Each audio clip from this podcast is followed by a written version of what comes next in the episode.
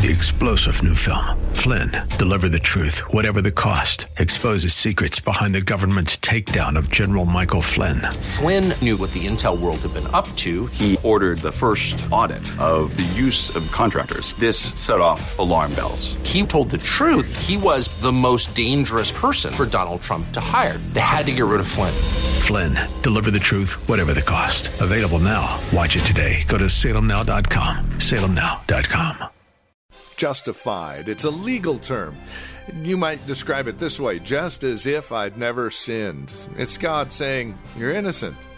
But He holds that innocence through the eyes of someone else, as we'll see next. Join us.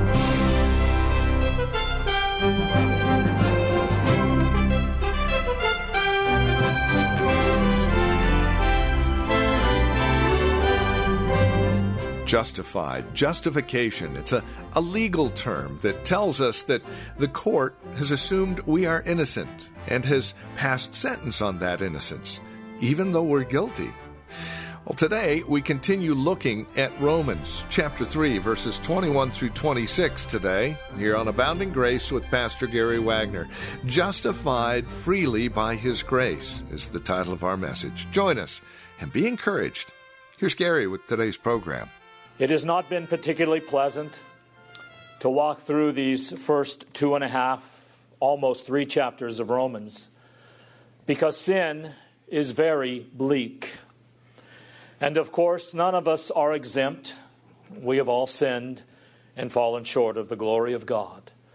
And our sins are not just some character flaws or a few little indiscretions. We are criminals against God's majesty until Christ comes forward and takes our death sentence upon himself. That has been the whole point of these opening chapters of Romans. God's holiness is offended, his justice is offended. And remember, he can by no means leave the guilty unpunished. When we come to these verses, and our focus today will be on verse 24 and the first half of verse 25, these are very precious lines. They have been called the Acropolis of the Christian faith.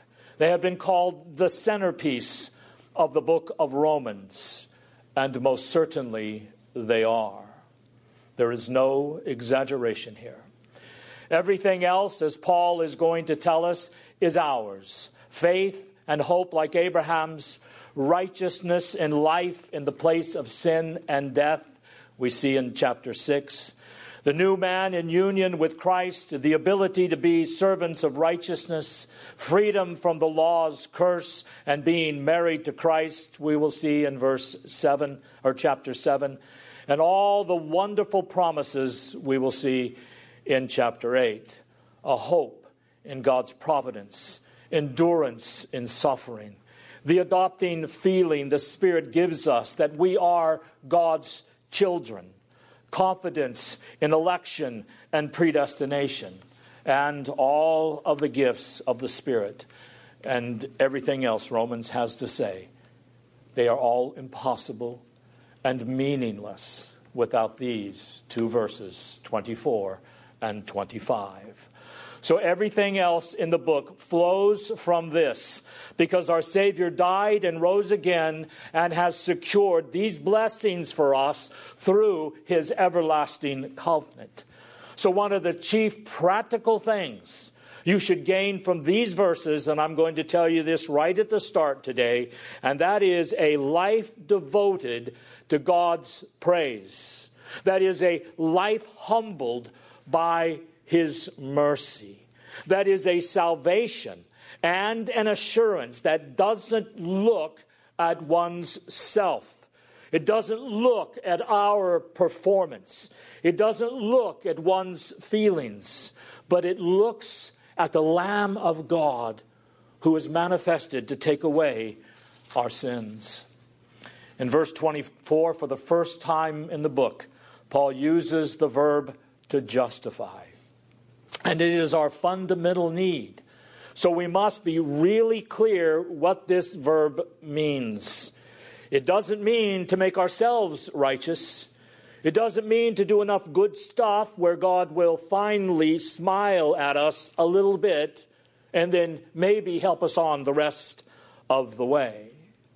To justify, as it is used here and throughout the New Testament, means for God to consider those who were criminals favorably, you and I.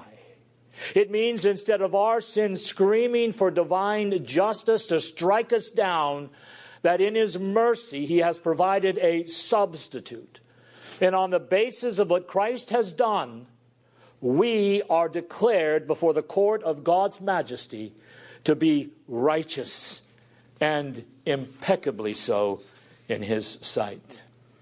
No one can bring a single charge against God's elect because it is God Himself who justifies. If it was man who justifies, there would be plenty of charges that could be laid before this filthy sinner. But it is God who justifies. It is nothing we do, it is God who declares us righteous. God is the one who, though we have no merit, no goodness, no righteousness of any kind, nothing we would, that would incline him to be favorable to us. He is the one who comes forward and provides the righteousness that we need as a condition of our fellowship with him. This is a legal righteousness, meaning it is a new right standing before God. Now, in the history of the church, there have always been some mad dogs out there who screamed at this idea, and they called it legal fiction. Let me tell you something. None who have been deeply struck that God is the righteous judge have ever dreamed of bringing forth any such objection. Because before I can have any personal peace with God, before I can have any inner change unto holiness, there is something else that forever stands between me and that, and you and that, and that is the death sentence that is upon our heads because of our sins. So, for God to come forward and to change that death sentence, to lay that sentence upon His Son, call it forensic righteousness, as the older theologians did, or call it legal righteousness. It is most necessary because without it, we stand before God condemned. And God is the righteous judge, and He is angry with, his, with sinners every day. So there is, in no sense, well, this is just a legal fiction. Tell that to Moses who before the holy, holy, holy I am of the burning bush fell upon his face. Tell that to Isaiah, who, when he saw the glorious train of God high and lifted up, he immediately started asking himself, or think about it, did he? Did he say, Do I have enough personal change to have fellowship with God? No. He said, Woe is me. I am undone. I am unclean before His majesty.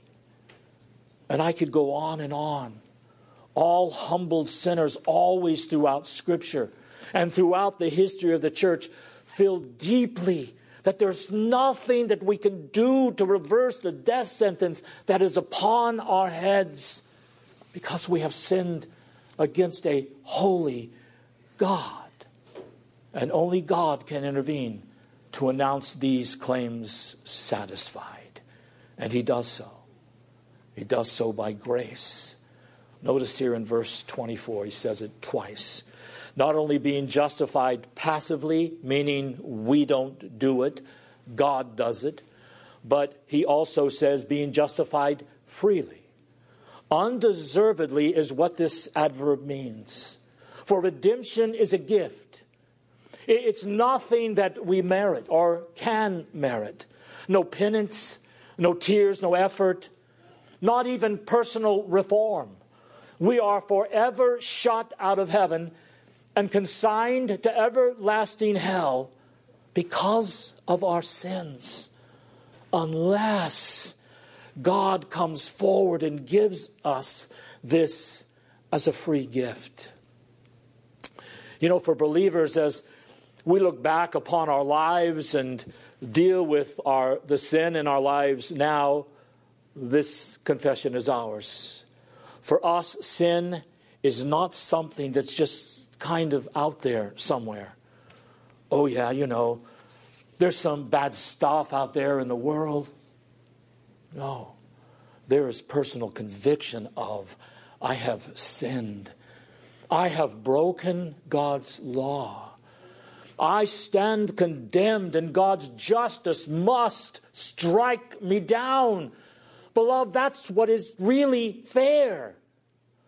In the absence of that conviction, brothers and sisters, we make a mockery of God's judgment. And we make a mockery of the cross of Christ, a total mockery. But God gives us this gift freely. And Paul specifically says, by his grace. Now, why mention it twice? Because we can't hear it often enough. All of Paul's missionary travels, all of his sufferings for righteousness' sake added nothing to his right standing before God. And we could have done nothing to reverse the death sentence had not God come forward and given his righteousness through his Son to us. Nothing. That is where peace of conscience comes from, brethren.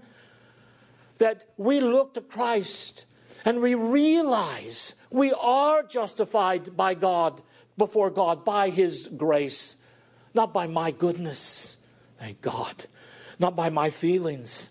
Not by my tears, not by how good a Christian I am, not by how good a husband or how good a wife I am, not by how good a student I am, not by how successful a business owner I am.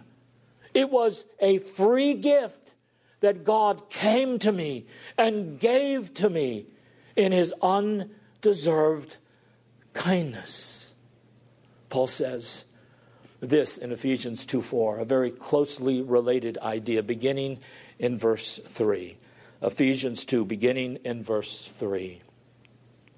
Among whom also we all had our conversation in times past. That actually means our way of life. In the lusts of our flesh, fulfilling the desires of the flesh and of the mind, and were by nature the children of wrath, even as others. But God, who is rich in mercy, because of his great love wherewith he loved us, even when we were dead in our sins, hath quickened us together with Christ, for by grace ye are saved. So, the solemn truth in the opening lines of verse 24 is that we are wholly dependent upon the mercy and the grace of God. His compassion for sinners, his undeserved love, love to save us and to make us righteous. Now we should stop for a minute and just pause before the grandeur of this grace, which is really kind of hard for us today. Because, number one, our hearts are often so deceived into thinking we are better than we are. And then we see a lot of pretense to goodness in the world and a lot of lies of man.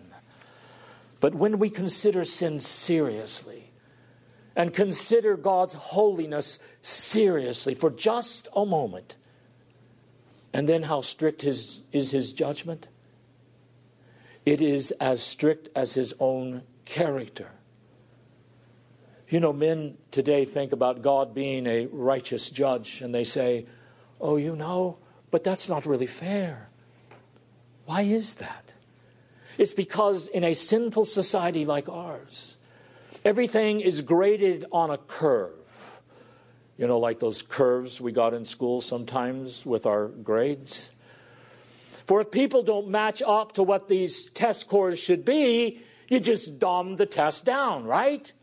And if you don't want to work, the government says, oh, here's a check. That's our society. We are infected by these ideas. let's take for a moment about how God, how, how holy God is, and how fully accountable we are to Him as His image bearers, yet how stubborn and wayward we are. So, what would move God to show any kind of kindness? Think of the holy man Job. When he was confronted with God's majesty, what was his response? He said, I loathe myself. I repent in dust and ashes. And he was one of God's best men. Adam, after just the first sin, what does it say in Genesis when God approached him? Adam said, I have heard your voice in the garden, and I was afraid, and I hid. 6,000 years have passed since then. Six years, 6,000 years of what? Rebellion. 6,000 years of the witness of judged men, nations, and cultures. 6,000 years of all the wrath we have seen in the world. All of these things are screaming that God is righteous and that God hates sin. And then we look at the cross and the cry gets even stronger God is righteous. There's no one to help us before such holiness. No one. I can't help you. I can't even help myself. I am wholly undone before the majesty of God unless God Himself chooses to come and help all of us. Nothing in me moves Him to do that. Nothing in you. He has given us every incentive to lead thankful and holy and godly lives, but we didn't do it.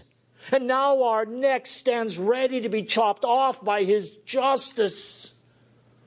Oh, but His grace comes forward to us. You see, you can't appreciate grace unless you look at His holiness. You can't appreciate grace unless you honestly face sinfulness.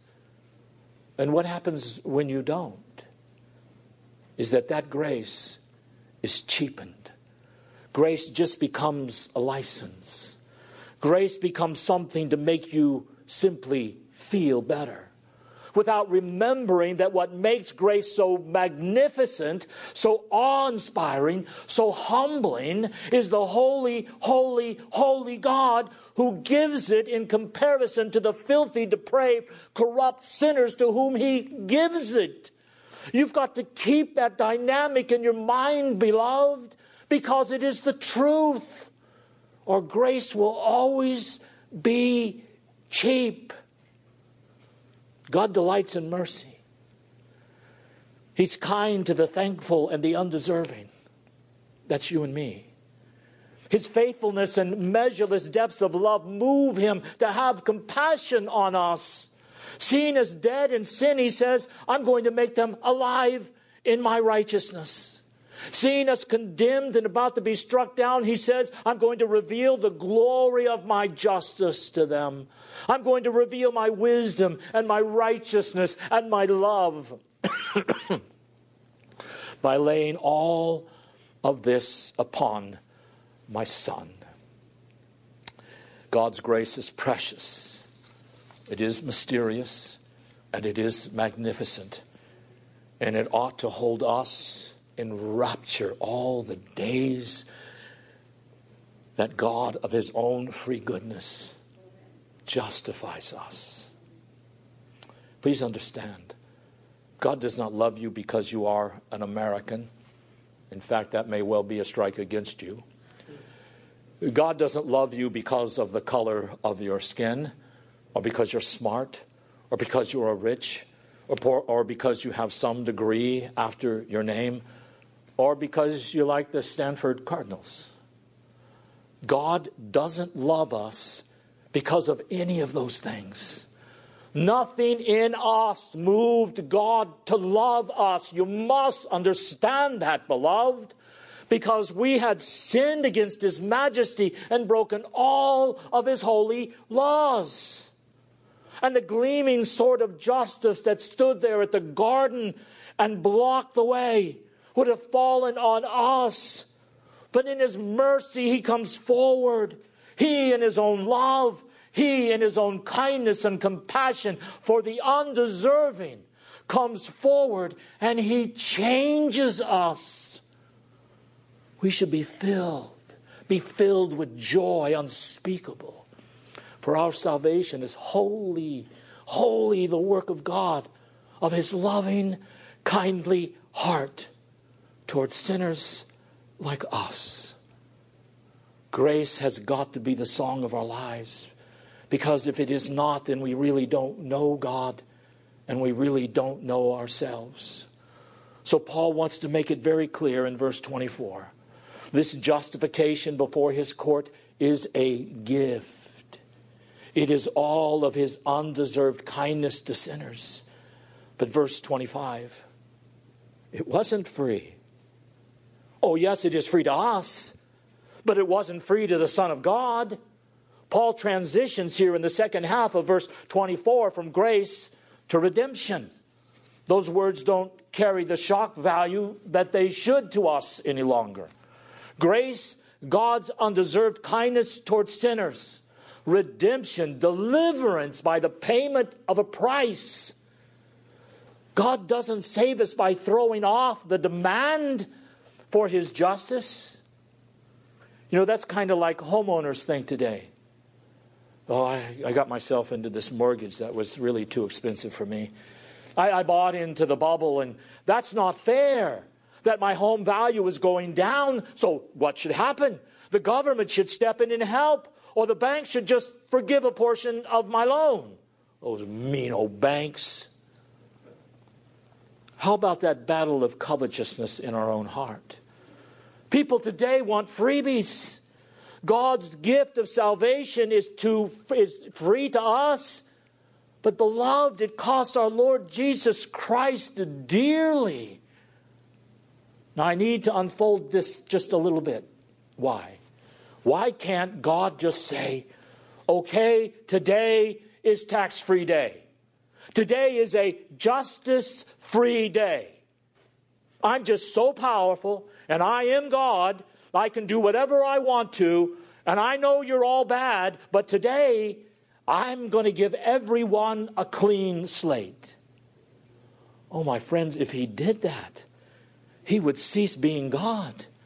Because as wondrous as God's love is, that is how wondrous his justice is, and his holiness and his righteousness. Everything that God is, he is infinitely. He is immeasurably. He is perfectly. He is unchangeable. And having determined to save us, which was by no means a necessity laid upon him, then Psalm 85:10 must be true. Please turn there with me. Psalm 85 and I will begin in verse 9. Psalm 85 beginning in verse 9. Surely his salvation is nigh them who fear him, that glory may dwell in our land. Mercy and truth are met together, righteousness and peace have kissed each other. There's no other way for God to save sinners. And it would be folly for us to affirm this unless Scripture itself does. And the cross is our best teacher here, unless God, in His wisdom, found a way for mercy and truth, righteousness and peace to meet and kiss, because His holiness and justice are just as fundamental to God's character as His love and His grace. It is like this. Everything God is, He says, I am that I am in fullness, in perfect unity, and the cross teaches that to us. Well, that's all the time we have. This has been Abounding Grace with Pastor Gary Wagner, the ministry of Reformed Heritage Church in San Jose. It is our goal and desire that you would abound in grace through the preaching and teaching of God's Word. And that is why we come to you on a daily basis. Now, as we close out our time together, we also realize that some of these messages that are presented here on Abounding Grace are well worth reviewing again at your convenience. Maybe you joined us a bit late. Well, we have copies on CD. They're just $5. Mention today's date as you call or write to us. Here's how to get in touch with us. The phone number is 408 866 5607. That's 408 866 5607. You're welcome to also visit our website, learn a bit more about us. We're at reformedheritage.org. Again, reformedheritage.org. And then, of course, if you would love to partner with us, if you're feeling led of the Lord to become a financial partner with us as we continue this ministry here on this station, please write to us at PMB number 402. And the address is 1484 Pollard Road, Los Gatos, California the zip code is 95032. Or, again, simply call us 408 866 5607. That's 408 866 5607. You're also welcome to join us for worship. Sunday services here at Reformed Heritage Church are at 5055 Lone Hill Road in Los Gatos. We meet at the Lone Hill Church 2 in the afternoon. Directions can be found at reformedheritage.org or by again calling 408 866 5607. We thank you for joining us and trust we'll see you again next time we get together for another broadcast of Abounding Grace with Pastor Gary Wagner.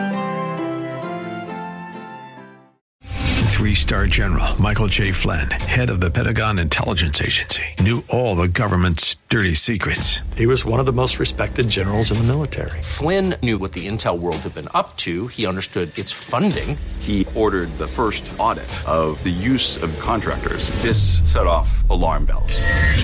The explosive new documentary, Flynn, Deliver the Truth, Whatever the Cost, uncovers the facts behind this scandal. Flynn told the truth. He was the most dangerous person for Donald Trump to hire. I find out the worst enemy that I'm going to face in my life is right here in America. They took my assessment and they wanted me to change it. And I was like, I'm not changing it. They had to get rid of Flynn with in depth interviews, archival footage, and never before seen personal records of the man behind the headlines. I just felt like I was drowning. Flynn, deliver the truth, whatever the cost. Available now. Watch it today. Go to salemnow.com. Salemnow.com.